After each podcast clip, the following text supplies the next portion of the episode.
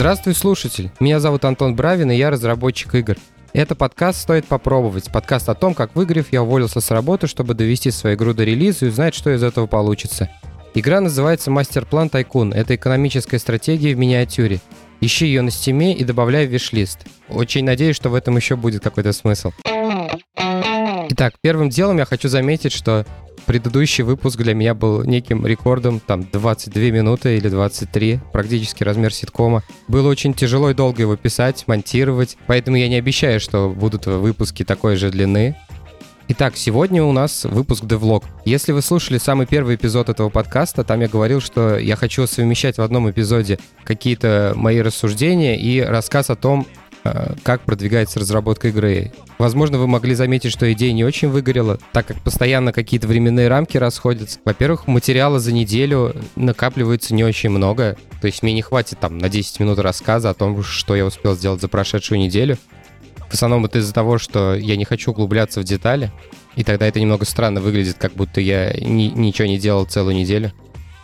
Вторая причина состоит в том, что у меня есть какой-то план контентный, и он постоянно меняется. То есть я хочу опять рассказать об этом зло- злополучном CICD уже третью, наверное, или четвертую неделю, но у меня это не выходит, а сам недельный прогресс по этой теме был как раз связан с этим.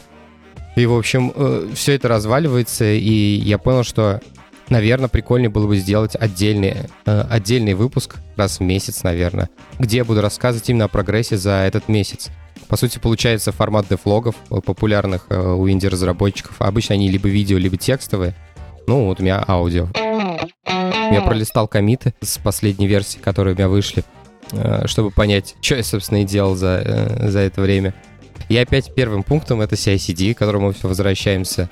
А, я не буду конкретно рассказывать про эту штуку, потому что я все еще надеюсь сделать отдельный эпизод про это. Расскажу только то, что в одном из разговоров с издателями мне сказали, что Masterplan Tycoon не очень хорош с точки зрения визуальной презентации, в плане скриншотов или там видосов, но он очень неплох в плане э, играбельного билда. То есть, если людям пропихнуть билд, и если они в него начнут играть, я смогу получить э, более, положительную, более положительный фидбэк, нежели от скриншотов. Соответственно, чтобы иметь билды, надо иметь возможность их собирать. Раньше я их собирал руками, соответственно, под винду и под э, Mac. Это было не очень удобно, потому что это одно и то же действие какое-то. Когда ты занимаешься одними и теми же делами, тебе это наскучивает, и ты пытаешься этого избежать в какой-то момент. А, и как бы, когда есть возможность собрать билд, ну, ты просто не собираешь, потому что тебе лениво, подождем еще, попозже соберем. Собственно, для этого мне и нужна была CI/CD-система. Это некий набор автоматизации, который позволяет мне по нажатию там одной-двух кнопок э, собрать билд игры и сразу загрузить на Itch. Это платформа, где я демки выкладываю свои. Ну и, собственно, это вот где-то недели три назад, может, четыре я это сделал. У меня теперь автоматизированно собираются билды. Ну, как автоматизированно? По, по кнопке когда мне нужна новая версия. Также я изменил систему версионирования. В первом эпизоде я рассказывал, что у меня были как будто бы мажорные версии. Это 0.1, 0.2, 0.3. Но это мажорная версия внутри, большой мажорной версии, конечно же. Всей системе, которую я использую, есть встроенная система версионирования, основанная на тегах. Поэтому я решил основать свое версионирование на ней. Как я понимаю, это канонический симвер, когда у нас версия состоит из трех чисел, где первое — это количащее изменение, второе число — это просто итеративный апдейт, а третье число — это номер патча. И поэтому у меня версии стали немножко другими. 0.3.33, по-моему, была последняя на ИЧ, и вот сейчас будет 0.3.62, по-моему. Никогда раньше не использовал такую систему. Никак-то получалось, что мы просто сами от руки всегда версии эти выставляли. В общем, узнал что-то новое в этом месте. Кайфово. А, следующий пункт — это аналитика. А, я прикрутил юнитевую аналитику внутрь игры. С аналитикой такая забавная ситуация, что в ПК-мире ребята особо не парятся по поводу аналитики. Бывает такое, что люди пытаются строить какой-то анализ на основе ачивок. То есть ачивки — это, по сути, воронка.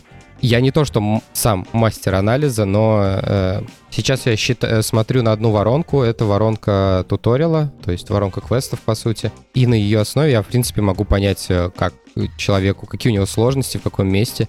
Там видно, сколько времени человек тратит в переходе с одного степа на другой. То есть видно, что один квест он, например, выполнил за 40 секунд, следующий квест он выполнил за 5 минут. Или вообще отвалился.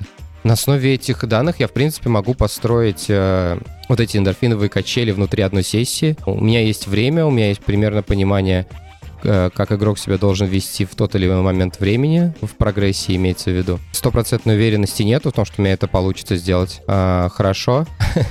Поэтому, ну, буду хотя бы от чего-то отталкиваться. Какие-то начальные данные у меня есть. Следующее изменение — это я научил камеру двигаться. В последней версии камера могла двигаться только с помощью средней кнопки мыши, когда ее надо зажать и двигать.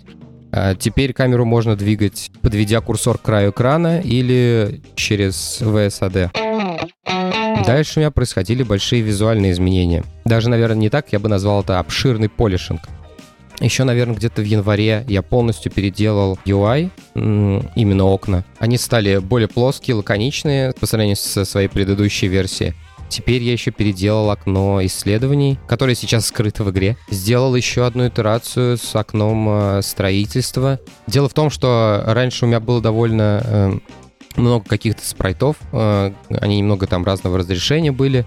По-разному собирались это, там ноды, элементы интерфейса, вот это вот все. Где-то использовались разные цвета, где-то цвета использовались неэффективно. Там было два цвета, хотя можно было делать одним плюс альфа.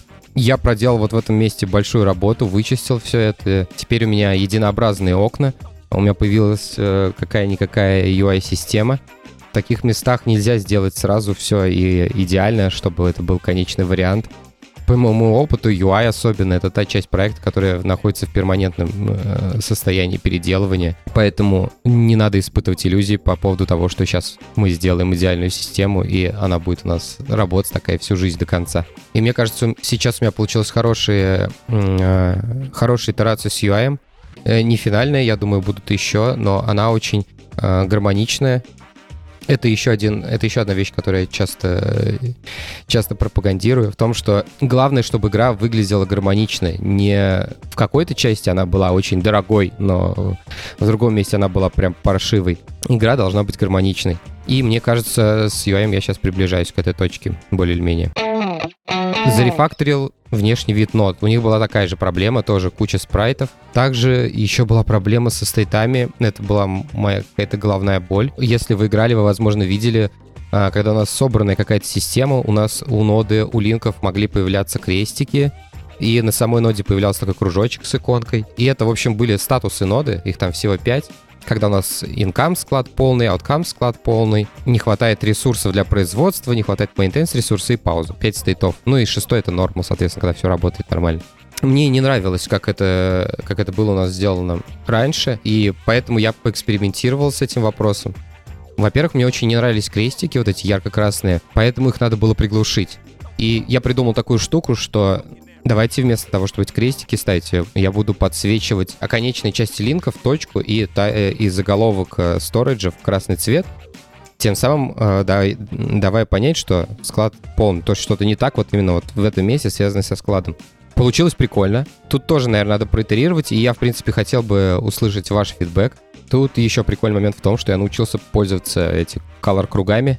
Синий и красный — это не очень хорошие цвета, красный на фоне синего, он начинает двоить. Э, появляется вот этот эффект анаглифных очков 3D-шных. И, в общем, в этом месте глаза начинают в кучу складываться. Поэтому я нашел э, тому синему, который у меня использовался для линков, фолловеров и вот этого всего, комплементарный, близкий к красному цвету, такой бордово-коричневый. Получилось ничего. Я, в принципе, доволен, готов даже так, наверное, оставить. В общем, теперь я мастер кругов, буду настраивать все цвета. У нас у ноды довольно много белого пространства снизу, и мне не очень нравилось, что оно прям вот так вот пустует. У меня когда-то были мысли для каждой ноды вставить туда пиктограмму самой ноды или ресурсы, которые она производит, ну что-то такое.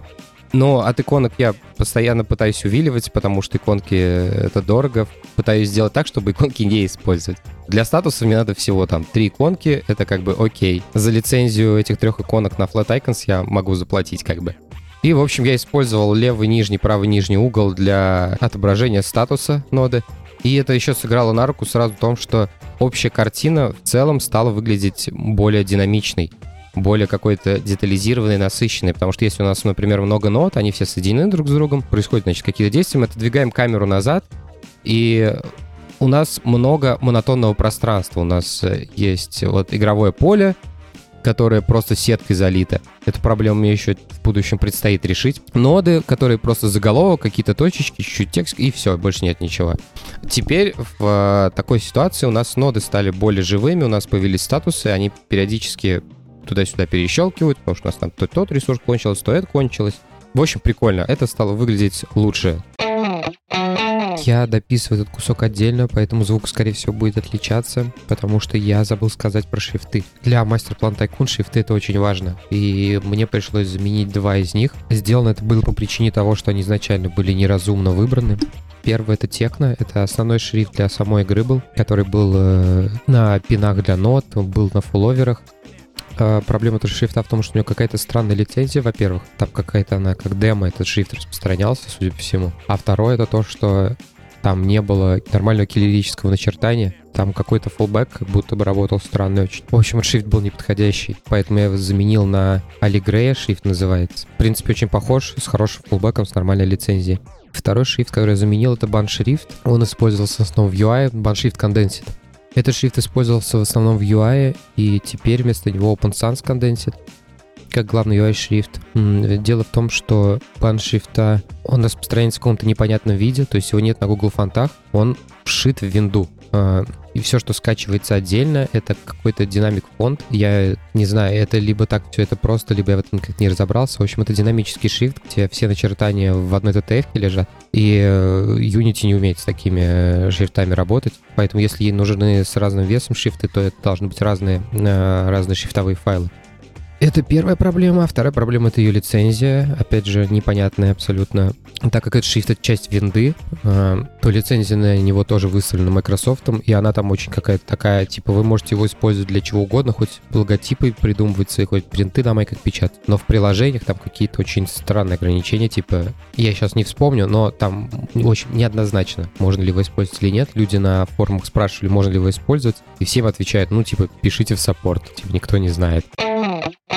Ну и последнее, это, естественно, фиксы с рефакторингами. Почистил всякий дублирующийся код. Там у меня был компонент, который я там раз 10, наверное, один пример один тот же алгоритм переписывал. И буквально вчера пофиксил проблему, которая со мной тянулась, наверное, с самого начала, потому что физика Unity, как всегда, вставляет палки в колеса. А у меня были проблемы с тем, что вот эта кривая, которая, ну, линк, дорога, вот эта кривая, которая используется для ее отображения, чтобы определять пересечение этой кривой с другими объектами, я не могу использовать математику.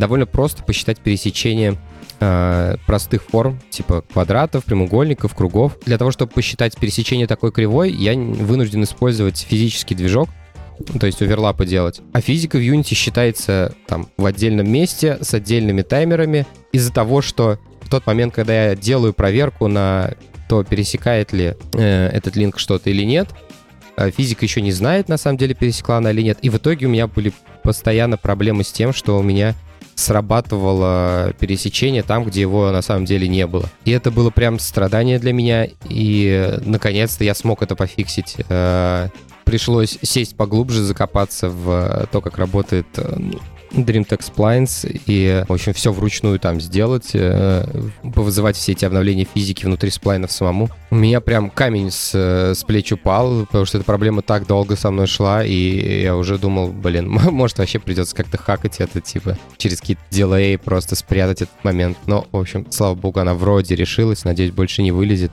Вообще по поводу вот кода, рефакторинга этих вещей таких, мой опыт подсказывает, что тут тоже надо подходить итеративно, писать на чистовую системы, тем более, когда ты еще не в релизе, это дело такое постоянно уходит на это куча времени, а потом в итоге приходится половину выкидывать и переделывать. И так как я хочу сохранить э, некую скорость, поэтому у меня довольно много систем, а, которые изначально были написаны очень грязно, и вот в процессе последних лет я их переписывал потихоньку. Вот. И у меня до сих пор остались такие системы, которые мне не нравятся, как работает, но в целом качество кода, оно со временем улучшается. Когда код отстаивается, когда вы уже понимаете, что в этом месте пора уже, наверное, вы точно знаете, что вот здесь так можно улучшить, вот стоит в этом месте как раз остановиться и заняться этим.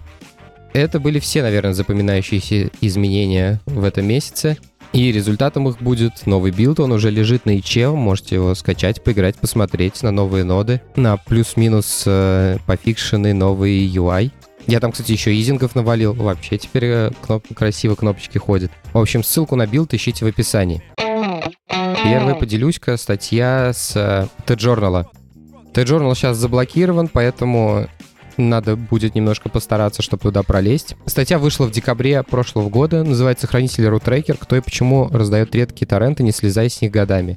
Эта тема близкая какая-то для меня, потому что когда я был студентом, мне очень нравилась вся вообще вот эта идея торрентов, как распределенные такой большущей базы знаний человечества. И мне сейчас очень грустно от того, что торренты практически как технология стали а, крайне серой зоной ты никогда не знаешь, где тебе может прилететь, где нет. Я сейчас говорю типа не о фильмах, которые вот новинки выходят, сериалы, еще что-то, а о каких-то старых вещах, которые как будто бы людям больше не нужны, но они имеют на самом деле историческую, историческую ценность вот эти все старые игры, э, досовские, старые программы, все версии Винампа до третьего. Это все очень интересные археологические артефакты. И как бы большинство из нас сейчас этого не понимает, но я думаю, через какое-то количество времени люди будут обращаться к этим э, вещам, исследуя ранние эпохи интернета. В общем, это большая тема, я могу о ней долго говорить. А, а статья о том, что существуют люди, которые пытаются не дать пропасть каким-то таким э, кускам нашей истории. Вторая поделюсь-ка, это фильм «Красное уведомление». Это фильм, где Гальгадот играет Гальгадот, Дуэйн Скала Джонсон играет Дуэйн Скала Джонсона, а Райан Рейнольдс играет Дэдпула. И все это пародия на Uncharted Индиана Джонса. Фильм веселый, прикольный. Если вы любите легкие фильмы, вот я люблю легкие фильмы. Не люблю, когда меня кино грузит. Вот это прям для меня. Типа поездили, постреляли, пошпионствовали, и все хорошо кончилось. Я такое люблю. Если вы такое любите, вообще welcome, отличное кинцо. Снова начал перечитывать старые книжки. Сейчас на букмейте как-то спонтанно начал перечитывать Нероманта. Ну, как перечитывать, переслушивать. Для тех, кто не знает, Неромант — это как бы типа классика киберпанка. Это то, откуда киберпанк вообще появился. Я ее точно читал раньше, мне там было лет 16 или что-то такое. Но я вот в упор практически не помнил, о чем она. Я сейчас перечитываю, и я понимаю, там ужасный слог. Может быть, это русский перевод, я не знаю, но это вообще невозможно. Что-то меняется, и буквально через каждые 2-3 предложения что-то может произойти, и у тебя просто собьется фокус, ты не, не понимаешь, что дальше происходит. В общем, очень странно. И я вспоминаю, что ровно такие же эмоции я испытал тогда, и такие же эмоции я испытываю сейчас. Сейчас я, наверное, просто чуть более внимательный, поэтому мне чуть проще это дается на волне вот этого киберпанка. Я решил еще и поиграть во что-нибудь. Вообще в последнее время довольно редко играю, поэтому заставляю себя немного. И начал играть в Deus Ex Human Revolution, который... Про саму игру я рассказывать особо не буду, ничего про нее рассказывать. Игра 2011-2012 года в нее играли все, наверное. Прикольная ситуация тут такая, что у меня есть э, электронная копия, и эта электронная копия для Xbox 360. Она мне, по-моему, досталась по Xbox Live подписке когда-то очень давно. Я уже вообще не помню, когда мне только этот Xbox 360, то только он у меня и был. Но прикол в том, что она доступна по обратной совместимости на Xbox One, и я играю в нее на Xbox One. Э, как бы окей. Но тут мне приспичило поиграть во что-нибудь аркадное, точнее не во что-нибудь, а в конкретное. Я захотел поиграть в Тони Ховк. У меня на полке стоит 4 Тони Ховка для Xbox Original. Это четвертый, первый, второй Underground и American Wrestling. Захожу посмотреть про обратную совместимость. Обратной совместимости на Xbox One нету. Ни одной из этих игр нет обратной совместимости. И в итоге пришлось достать свой Xbox 360, поставить его под телек. И теперь я играю на Xbox 360 в игру от Xbox Original, а на Xbox One я играю в игру от Xbox 360. А Тони Ховк крайне хорош. На этом у меня все. Спасибо, что были со мной на протяжении всего выпуска. Ставьте оценки, оставляйте отзывы на тех площадках, где вы слушаете подкаст. Тогда его смогут услышать большее количество людей. Также, если вам понравился этот эпизод, расскажите о подкасте своим друзьям. Я буду вам очень благодарен. Напоминаю, что вы можете добавить мастер-план Тайкун в виш-лист, скачать новую версию, о которой я рассказывал сегодня на ИЧе. Можете подписаться на канал в Телеграме этого подкаста или на мой канал. Все ссылки будут в описании эпизода. Пока.